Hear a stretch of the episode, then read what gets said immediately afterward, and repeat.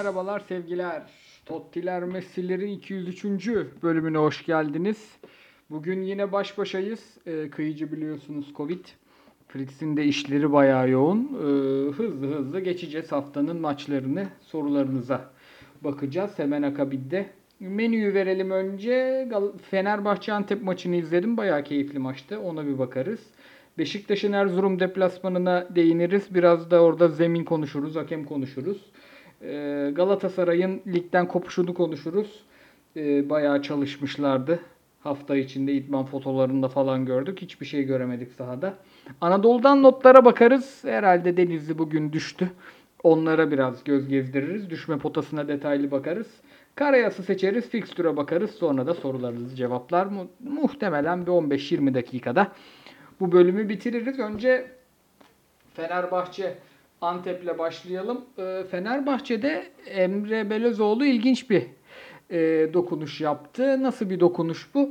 Çok fazla orta saha oyuncusu olan ama nedense bu orta saha oyuncularından iyi bir oyun çıkaramayan Fenerbahçe hepsini sahaya attı. Ne yaptı? 1-4-3-3 ama kimi zaman İrfan'ın kimi zaman Mert Hakan'ın kanatta olduğu, diğer kanatta Pelkas'ın olduğu ama bunların çizgi oyuncuları gibi değil, sanki Forvet'in destekçileri gibi oynadığı, e, topu ta- topa talip olan ki bu sene ilk defa hemen hemen Sonra oyuna sonra skora talip olan bir Fenerbahçe'ydi. Caner bile çok az orta yaptı. Ee, işte Gökhan Gönül biraz Marianoculuk oynadı Galatasaraylı arkadaşların e, izlemeyenlerin de gözünde canlandırması açısından. Yani sahadaki herkes e, pas oyununa katkı sağladı. E, burada ileride Ener Valencia tercihi de hem topu tutabilen hem de ileride baskıyı yapabilen e, bir oyuncu olduğu için bence maçın keyfine keyif kattı Fenerbahçe'nin 11'i. Antep'i bir önceki hafta da izlemiştim ben. Ee, Baya yani Fenerbahçe'nin çok içeride çok zorlandığı maçlara bakarak söyleyeyim ki bu o takımlardan çok daha iyi bir takım. Ee, fena top oynamadılar. 2-2'ye de getirebilirlerdi. Hatta bence attıkları gol nizamiydi. Maçı da götürebilirlerdi ama bu Fenerbahçe'nin doğru bir oyun oynadığından, keyifli bir oyun oynadığın gerçeğini değiştirmiyor. Ee, onun dışında geçtiğimiz hafta hangi bölüm hatırlamıyorum. Fritz'in olduğu bir bölümdü. Ya bu oyun e, geride Gustavo'yu değil Sosa'yı çağırıyor sanki demiştik. Derinde Sosa oynadı ve çok iyi oynadı. Yani sadece top Fenerbahçe'den e, Fenerbahçe'deyken değil %50-%50 pozisyonları da hep aldı. İşte ikinci topları da topladı. E, Trabzonspor'da da yapmıştı bunu Ünal Hoca'yla. Bir benzerini gördük. İrfan ve Mert Hakan da fena değillerdi. E, günün sonunda Fenerbahçe bu maçı kaybetse bile e, önümüzdeki hafta Başakşehir maçında e, ve bay geçtikleri bu önümüzdeki hafta içerisinde ligden kopsalar bile aslında peşinden gidebilecekleri bir oyun e, sonunda buldular. Yani Fenerbahçe'nin 11'ine baktığımızda Fenerbahçe'nin 11'i çok fazla orta saha oyuncusuyla, çok fazla pasörle. E, çünkü Fener e, topa sahip olmadığı zaman driblingle delebilecek çok oyuncusu da yok. E, driblingle delen Samuel de, Osay Samuel de e, çok şey yapamıyor. O driblingi bitirici hamleye dönüştüremiyor. Orada çok daha e, topa sahip olarak pozisyon yaratan, savunmayı da böylece toparlayan herhalde en az kontra yediği maçlardan biridir. Çünkü Abdullah Avcı'dan e, çok gördüğümüz bu topla savunma işini de yapabiliyor bu takım. E, özellikle Salay geldikten sonra geriden de top takır tukur çıkmıyor. Gökhan da e, oynadıktan sonra. Dolayısıyla Fenerbahçe %65-70 topla oynayıp 1-0, 2-0, 3-0'ı arayan e, bir takım haline geldi. Sadece değişiklikler bir garip geldi bana. Antep'i ortak ettiler maça. Yani 3-1 olmasa 2-2'ye gidiyordu maç. Ee, onun dışında Fenerbahçelilerin herhalde bu sene izledikleri en keyifli maçlardan biri ee, benim izlediğim en keyiflisiydi. Onu söyleyeyim. Yani Fenerbahçe bu haftayı e, güzel kapattı ve önümüzdeki haftalarda da biz ligden kopmuyoruz mesajını verdi. Beşiktaş'a geçelim. Beşiktaş Erzurum deplasmanında 4 golle kazandı ama bu maçta herhalde Beşiktaş'tan e, Erzurum'dan işte Yılmaz Vural'ın oyunundan önceki hepsine değineceğiz. Bir stat zeminini konuşmamız lazım. E, Erzurum Spor Cenk e, Tosun'un çok büyük geçmiş olsun kendisine. Belki de kariyerine mal olacak bir sorumsuzluk örneği gösterdi. Tebrik ediyoruz kendilerine. 155 kilo el kabiri getirmeleri yetmedi. Yani kendi takımlarının ağzına sıçmaları yetmedi. Artık rakip oyuncuların da kariyerlerine kastediyorlar. Müthiş bir takım. Hiç düşmesinler, böyle devam etsinler, ağzına sıçsınlar ligin. Ee, bir de GSGM müdürü herhalde bu zeminlerden o sorumlu bir açıklama yapmış. Zemindeki lokal e, kabarıklıklar, kod farkları bütün sahaya mal edilemez diye. Belli ki e, IQ'su 4'ün altında bir arkadaşımız. E, Erzurum'da stadın çemini koruyamayan adamın hiçbir şeyin müdürü olmaması lazım. Onu da söyleyeyim. Öncelikle o tarafa bir geçelim. Erzurum hakkında söylenecek pozitif bir şey varsa Yılmaz Vural'ın e, ay kalemim düştü. Yılmaz Vural'ın e, başına geçtiği takımlarda gördüğümüz ben top oynamak istiyorum babacım e, oyunuydu. Valla omololar momololar Xavi olmuş Iniesta olmuş. Tıkır tıkır top oynandı. Keyifli bir maç oldu ama Beşiktaş için hem sakatlıklar ki Larin'in de e, pek iyi olmadığını, Larin'in de sakatlandığını haberini aldım. Maçın sonlarına pek bakamamıştım ben. E, hatta ikinci izleyişimde de hızlı hızlı geçtim oraları. E, Gökhan'ın çok güzel bir golü vardı. Laf lafa açtı kafamın içinde. E, Beşiktaş hakkında söyleyecek negatif bir şeyim var. Beşiktaş'ın 1-0 oyunu kuvvetini kaybediyor. Yani e, neydi Beşiktaş? 0-0'da topa hükmeden, oyuna hükmeden ama zor üreten 1-0'da ise canavarlaşan bir takımdı. Aslında o tam sezon sonu oyunuydu. Şimdi sezonun sonu geldikçe maç boyunca dominant olmaya çalışan bir takıma evriliyorlar. Ama bu e, da bazı riskleri e, yanında getiriyor. İşte Erzurum'dan 2 gol yemek ki Erzurum açık ara ligin en kötü savunması. Zaten e, gol atacakları belliydi Beşiktaşların ama önümüzdeki hafta Sivas deplasmanı gibi işte içeride Ankara gücü gibi Rize deplasmanı gibi e, Galatasaray deplasmanı gibi Hatay gibi aslında yani zorluk dereceleri değişken olsa bile Beşiktaş'ın 1-0 oyununa daha çok çağıran, daha çok isteyen maçlar olacak. Ligin boyu kısaldıkça biliyorsunuz zaten e, daha sert, daha güçlü, e, daha fizikli, daha iri oyuncuların tercih edildiği takımlar götürüyor genelde işi. Örnek isterseniz Galatasaray'ın son iki sezon Donk Fernandolu şampiyonlukları e, derim. İşte Başakşehir'in sahanın içinde küçüldükçe puan kaybettiği ve kaybettiği şampiyonluk derim. Beşiktaş'ta çok küçük bu risk var. Bir de müthiş bir Raşit Gezal var. Herhalde bu senenin açık ara transfer şampiyonu da Beşiktaş. Yani Rozier, Gezal, Abubakar üçlüsü çok olağanüstü tutturdular. E, Gezal yine e, bu berbat zeminde olağanüstü bir gol attı. Maçı çözdü. Yani Erzurumspor'un bir şeye mahkum edilmesi lazım. Bir ceza ödemesi lazım ama maalesef Türk Futbol Federasyonumuz yani internet sitesine bugün girdiğimde eee, hata verdi. Maçın istatistiklerine, gol dakikalarına bakayım derken Göztepe maçının. Sağ olsunlar onu da beceremiyorlar artık. Zıplayalım Galatasaray'a. Galatasaray'a zıplayalım. Galatasaray'da Karagümrük aslında uygun bir rakipti. Neden? Çünkü çok sert oyuncuları olmayan, işte kendi de oynamak isteyen takımlara karşı Galatasaray top hakimiyetini kullanarak hep bir şeyler üretebildi. Yani işte Fenerbahçe hakkında pozitif şeyler konuşuyoruz.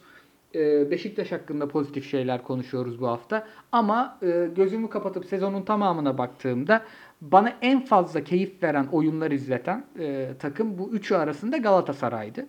E, maalesef bir çok güzel bir 8 e, maçlık seri yakalamıştı hatta. Hani sezonun ikinci yarısında da devam ettirdi bunu.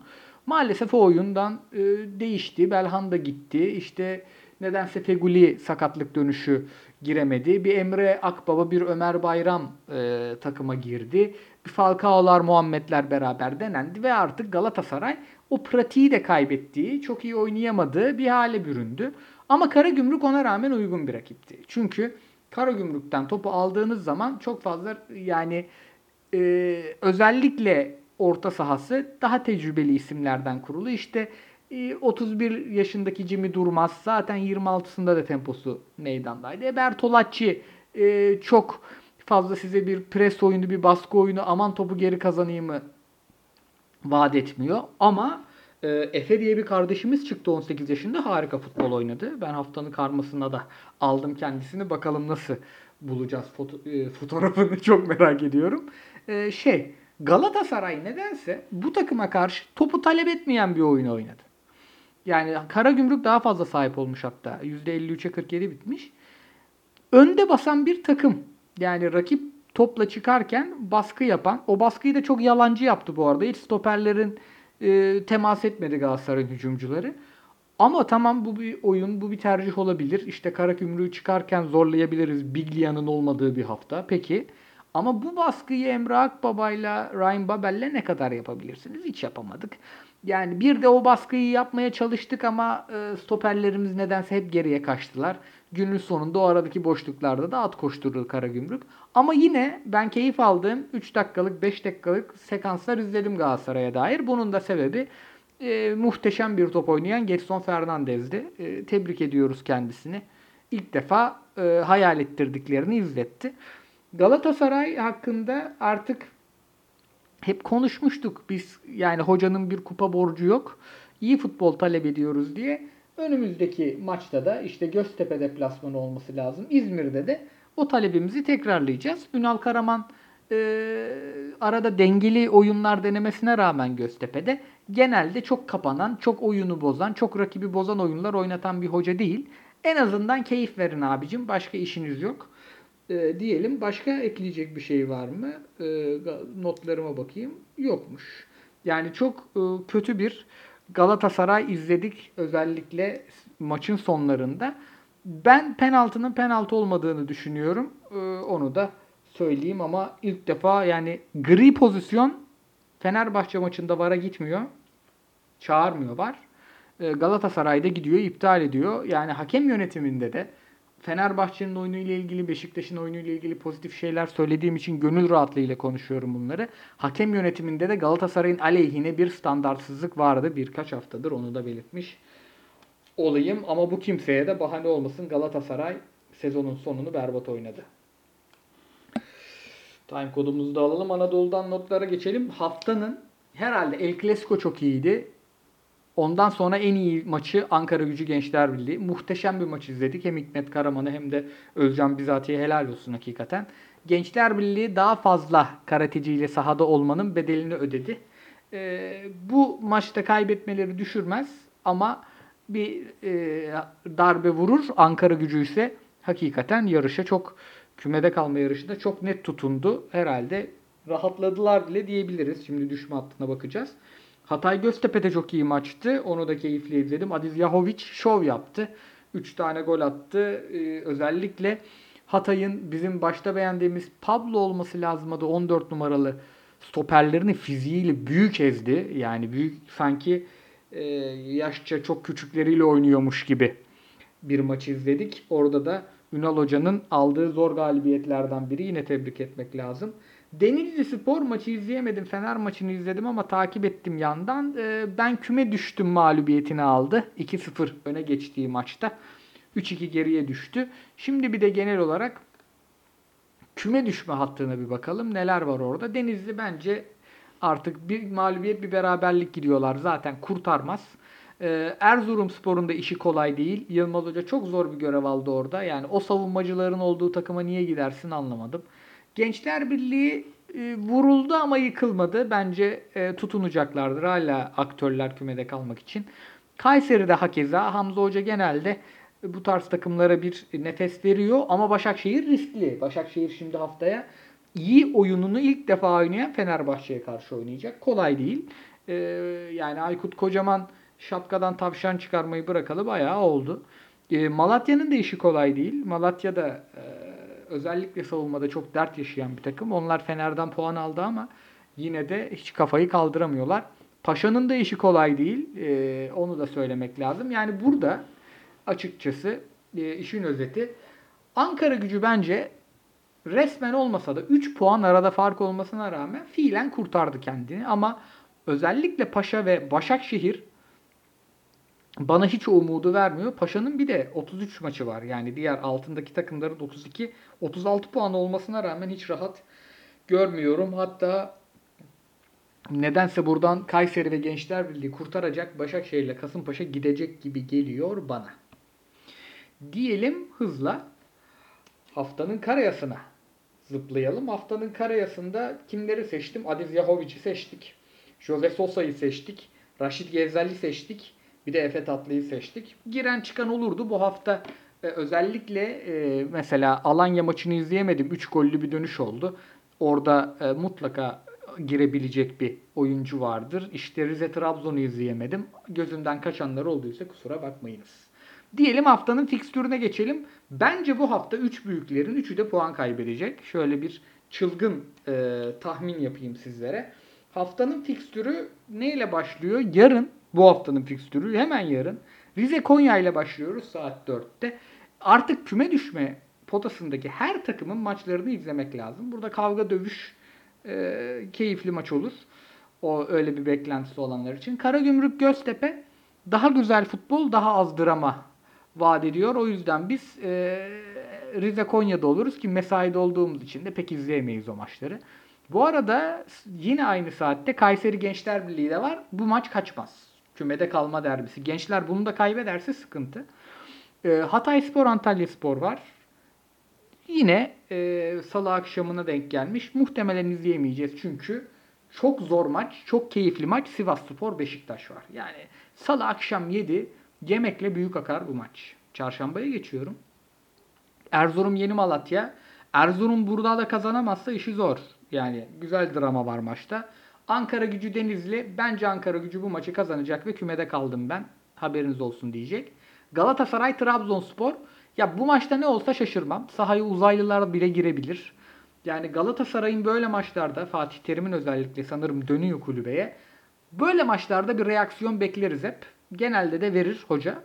Yine bekliyorum açıkçası. Alanya Spor e, Gaziantep ile oynayacak. E, izlediğim Antep yine iyiydi. Başakşehir maçında da iyilerdi.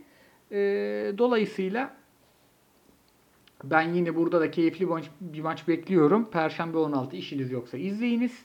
Perşembe akşam 7'de de Kasımpaşa Başakşehir var. Bu maçı az önce konuştuğumuz kümede kalma derbileri manalı hale getirebilir. Ben bu arada fikstürü yanlış yazmışım kafamda. Başakşehir maçı yokmuş Fenerbahçe'nin. Bay geçiyormuş hafta içini Fenerbahçe. Kusura bakmayınız. Konuşurken öyle bir karıştı bende. Sonraki haftada Kasımpaşa ile içeride oynuyorlarmış. Ne zaman Başakşehir'le oynuyorlar ki? Baştan yazacağız. Benim kendi not aldığım bir fikstürüm vardı. Her neyse. Hiç kafayı karıştırmayalım. Sizlerden gelen klas sorulara geçelim. Bakın 17 dakikada sorulara geçtik. Bu budur hocam. 35 dakika konuşup da kimsenin kafasını şişirmeye gerek yok. Neredeymiş sorular? Hemen buradaymış sorular. Mert Demir sormuş. Abiler selam Emre Belözoğlu hangi orta sahayı oynatacağına karar veremeyip tüm forvetler de kötü oynayınca tüm orta sahaları oynatıp forvetsiz düzene dönmesi hakkında ne düşünüyorsunuz? En azından Fenerbahçe'miz ikinciliği koparır mı? Bence koparır bu oyunun peşinde gidilir. Abiler peki bu Galatasaray'ın hali nedir ya demiş. Fatih Terim'in şampiyon olamayacağını anladığındaki pes etmişlik var sanki. En azından ikincilik için mücadele mücadele edilmemeli mi? Galatasaray yani sırası önemli değil. Galatasaray iyi futbol izletmekle mükellef ya artık. Yani bir şey görmemiz lazım sahada. Devre arasında 5 transfer istendi. 5'i de geldi. Kimse kusura bakmasın. Kıyıcı abiye geçmiş olsun demiş. E, Mert sağ olsun iletiyorum. Kemba Walker sormuş. Abiler Fener'imizin 3-10 numaralı ve yanlış 9'lu 4-2-3-1'i nasıl buldunuz? 4-2-3-1 bile bulmadım. İrfan bu sistemde sahada oyunu demlendirerek oyun kurucu kanat olur mu? İrfan orta sahada her yeri oynar bence. Mesut'un da geleceğini düşünerek bence ben 4-3-3 dizildiğini gördüm. Ama yani zaten oyunu dizilişlerle okumak genelde e, çok doğru değil. Yani ortalama pozisyonlarda da daha 4-3'e yakındı. Sosa gerideydi. Bu oyunda Mesut oynarsa bence de merkezde oynamaz bu arada. Yani e, Arsenal'de de böyle oyunlarda hep sağdan soldan demarke gir, e, girmesini tercih ediyorlardı. Diziliş 4-3-3 olduğunda, değerinde biri olduğunda. Bir de Hikmet Bielsa hocamızın Ankara gücüne dokunuşunun sırrı nedir acaba? Hocam, hocam, herif Bielsa'dan iyi yapacak bir şey yok. Ben Kero sormuş. Fenerbahçe'mizin papatya falı gibi top oynamasını neye bağlıyorsunuz? Papatya falı göremiyorum ben. Emre Belözoğlu topa talip olmaya çalıştı. Sürekli kadroyu değiştirdi, değiştirdi, değiştirdi ve bütün artık topa talip olan oyuncularla çıktı. Bundan sonra böyle gider. %70 topla oynar. Skorda yani bu sene alınmaz seneye alınır gibi geliyor bana. Çok fazla Fenerbahçeli sorusu gelmiş. Çok mutlu oldum buna. Selamlar. Sadece Fenerbahçe maçlarını takip eden bir izleyici olarak size sorum. Bek kullanımı, kullanımı ile ilgili olacak. Pardon okuyamadım. Gökhan Gönül sizce nasıl bir bek? Gökhan'ın hücuma katkısı ile ilgili şüphelerim var. Nedense bana sadece çizgide çok da yaratıcı olmayan paslar yapıyormuş gibi geliyor. Şimdi Gökhan'ın ha mesela Avrupa futbolunda Gökhan'ın oyununun bir karşılığı var mıdır? Vardır. Kimi o e, takımlar zaten orada yaratıcı olan pasları talep etmezler. Bunlar topu çok ayağında tutan takımlar genelde.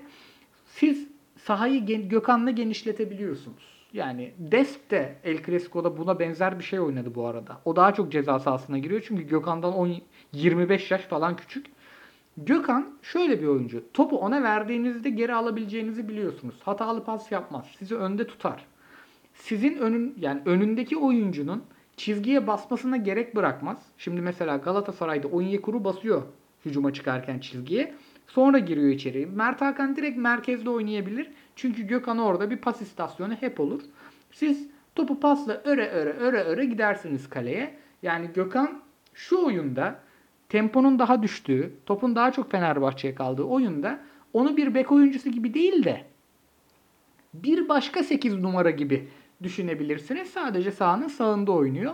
Avrupa futbolunda da bir sürü karşılığı vardır. En yakın karşılığı bence çok çok çok daha iyi bir performans gösterdi Gökhan'dan ama bizdeki Mariano da böyle oynardı. Yani o topu getirirken öyle aman ne kadar yaratıcı paslar falan demezdiniz ama Mariano final pasında atabilecek yetenekte 10 numara bile oynatabileceğiniz bir oyuncuydu. Gökhan öyle bir oyuncu değil. Eskiden daha dinamikti tabii. Yaş 36 olunca yani Gökhan ceza sahasına girer işte çözerdi. Zaten santrfor, forvet e, öyle oralarda oynuyor diye geldi Fener'e. Bek olarak gelmedi. Diyelim devam edelim. Şaf sormuş. Herkese selamlar. Umarım iyisinizdir. Değiliz. Yalnızız hocam ya. Fritz'in işi var. Kıyıcı hasta. Süper Lig'e flop kurulu gelse ligin çehresi değişir mi? Değişmez. Her takımda var. Ee, her yere düşen uzun kalıyor ve izleme zevkini inanılmaz düşürüyor bence demiş. Katılıyorum ama bunu kural çözmüyor futbolda ya. Yani yok saymak lazım. Premier Lig'de herif yerde takılıyor, oyun akıyor. Azgın son sormuş. Abiler Fatih Hoca'nın başkanlık ihtimali için ne düşünüyorsunuz? Bence olmamalı. Hocanın vizyonunun ve karizmasının başkanlığa uygun olduğunu düşünüyorum. Ya şimdi başkanlık dediğiniz şey kulüp başkanlığı aslında bir temsil makamı. Yani doğru profesyonelleri göreve getirdiğiniz andan itibaren sadece bir temsil makamına dönüşüyor. Tabii bir de işin e, Süper Lig'de para bulma kısmı var. Şimdi yani bunlarla uğraşması bence kulübün bir efsanesinin çok doğru olmaz. Ama Fatih Terim başkan olduğunda da kimse üzülmez herhalde. Ben sanmıyorum ama hocanın bu toplara gireceğini. Son 20 yılda 2011 Fenerbahçe, 2015 Galatasaray ve 2021 Beşiktaş şampiyonlukları kadar vasat, vasat top oynanarak şampiyon olan bir takım hatırlıyor musun diye sormuş Balatlı seri. Bizim bir tane kötü oyun. Bu arada Beşiktaş iyi oynuyor ya.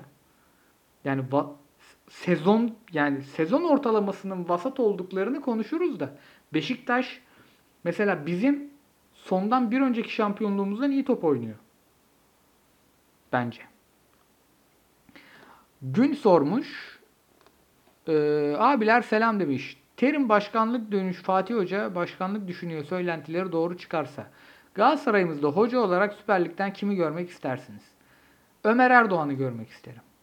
Kıyıcı abiye geçmiş olsun bir an önce atlatır umarım. Kıyıcı daha iyi ama uzun bir süre bizimle olamaz gibi geliyor bana. Kıyıcı hocaya da geçmiş olsun demiş Solomon. Çok hepsini ileteceğim. Okuyordur zaten.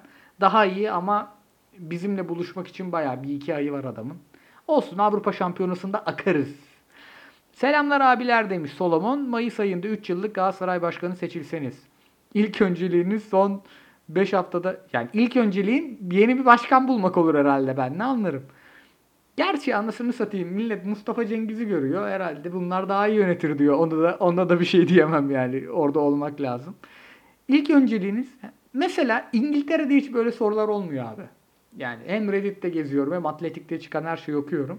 Mesela adam Arsenal'i yalamış yutmuş. Hayatı Arsenal olmuş herifin. Benim Galatasaray'ı takip ettiğimin 10 katı Arsenal'i takip ediyor. Ama kimse başkan olsan ne yaparsın diye sormuyor. Çünkü orada başkanlar yani kulübün sahiplerinin atadıkları adamlar yetkin adamlar. Burada anasını satayım herif bakıyor. Alper Pirşen'i görüyor. Abdurrahim Albayrak'ı görüyor. Sen olsan ne yapardın diyor. Haklı. İlk önceliğiniz son 5 haftada oynanan futboldan sonra hala Fatih Hoca mı olur yoksa başka alternatiflere mi bakarsınız? Fatih Terim'in adı başka bir olsaydı değiştirirdim ben. Ama ben başkanım. Madem bana verdiğiniz yetkiyi ben şampiyon olmasak bile hoca emekli olana kadar hocayla giderim. Yani gerekirse bütçeyi düşürürüm. Gençlerle oynamasını sağlarım. Bir şey yaparım. Para kaybetmem. Ama Fatih Terim hoca olmak istediği sürece hoca olsun. Çünkü çok büyük bir efsane abi. Bir tane daha gelmeyecek yani. Deniz, Deniz Yılmaz geçmiş olsun demiş. Kıyıcı hocama teşekkür edelim. Dortmund çocuğu sormuş. Kıyıcı abiye çok geçmiş olsun demiş. Sağ olsun. Cenk'in de sakatlanmasıyla Euro 2020 için Forvet'te Burak yedeksiz gibi kaldı. O bölge için kadro planlaması nasıl olmalı sizce yazın. Abi valla orada Enes'i deniyor hoca ama ben çok az izledim Enes, Enes Ünal'ı. Yani şimdi belki de adam kendini geliştirmiştir bilmiyorum da. Ya Burak'ın yarattığı etkiyi hiç kimse yaratamaz ya orada. Yani biz pamuklara saracağız Burak'ı. Onun da dışında herhalde Kenan'ı oraya kaydıracağız. Enes oynayacak.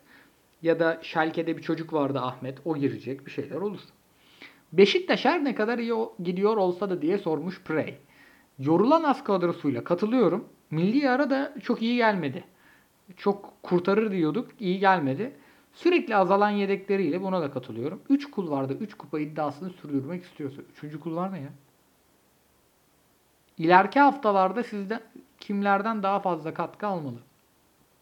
Vallahi Sergen Hoca tak Oğuzhan'ı koyuyor. Yani Oğuzhan Laiç Mensah üçlüsünün en azından birinin çok iyi oynaması lazım şu an. Belli ki o Mensah olmayacak. Laiç'e de yardım lazım. Orada Oğuzhan'ı buldu. Gökhan Töre çok güzel bir gol attı. Onu da yavaş yavaş oturtuyor. Yani Necip'ten katkı alıyor. Yapıyor hoca. He, yeni sezonu sormuş onun yanında. Yeni sezonda Beşiktaş'ta kim gitsin kim gelsin konuşmamız çok zor. Çünkü ne olursa olsun çok kaliteli bir kadro değil. Yani hocaya sorsam belki 9 oyuncu değiştirir. Artık her bölümde ufak bir elke bir köşesi bekliyoruz. Şakalar tadından yenmiyor demiş sağ olsun. Yine yaptık bir şaka. Tarık Hocaoğlu sormuş. Selamlar iyi yayınlar. Tottiler, Messi'ler, LTD'siniz. Üç büyüklerin herhangi birini devraldıktan sonra iki sene içinde de kolayca borcu kapayabiliyorsunuz. Hangi takımı alırdınız? Borcu ben kapıyorsam en çok varlığı olanı alırım. Galatasaray'ın daha çok taşınmazı var. Galatasaray'ı alırım. Ve çökerim yani. Kolay mı kazanılıyor kardeşim? Devraldığınızda yapısal olarak atacağınız ilk adımlar neler olurdu? Ben borcu kapadıysam önce spor yöneticiliğine yazılırdım abi. Bir okurdum. Öğrenirdim yani o kadar para bağladıysak. Ee, onun dışında da yani benim yapısal olarak adım atmam yetmez burada kulübü kurtarmam için. TFF'nin ve Kulüpler Birliği'nin de atması gerekir. Yani ya işi bilen profesyonellere yetkisini verip onlara bırakmak lazım. İçeride var öyle profesyonel birkaç tane. Ya da yeni bir yapılanma lazım. Türkiye'de futboldan para kazanmak için yani balık baştan kokuyor. Şu an iki tarafta hem kulüpler birliği hem federasyon para kazanabilecek e, yetkinlikte değil. Emre Belözoğlu'nun sezon sonu akıbeti ne olur? Bence yeni sezona başlar. Onurcan Yaşar sormuş. Nail sormuş. Bu programda duy- yıllardır duyduğum ve her seferinde gerçekleşen Hikmet Hoca takımı kötü pozisyonda alır ve ligde tutmayı başarır.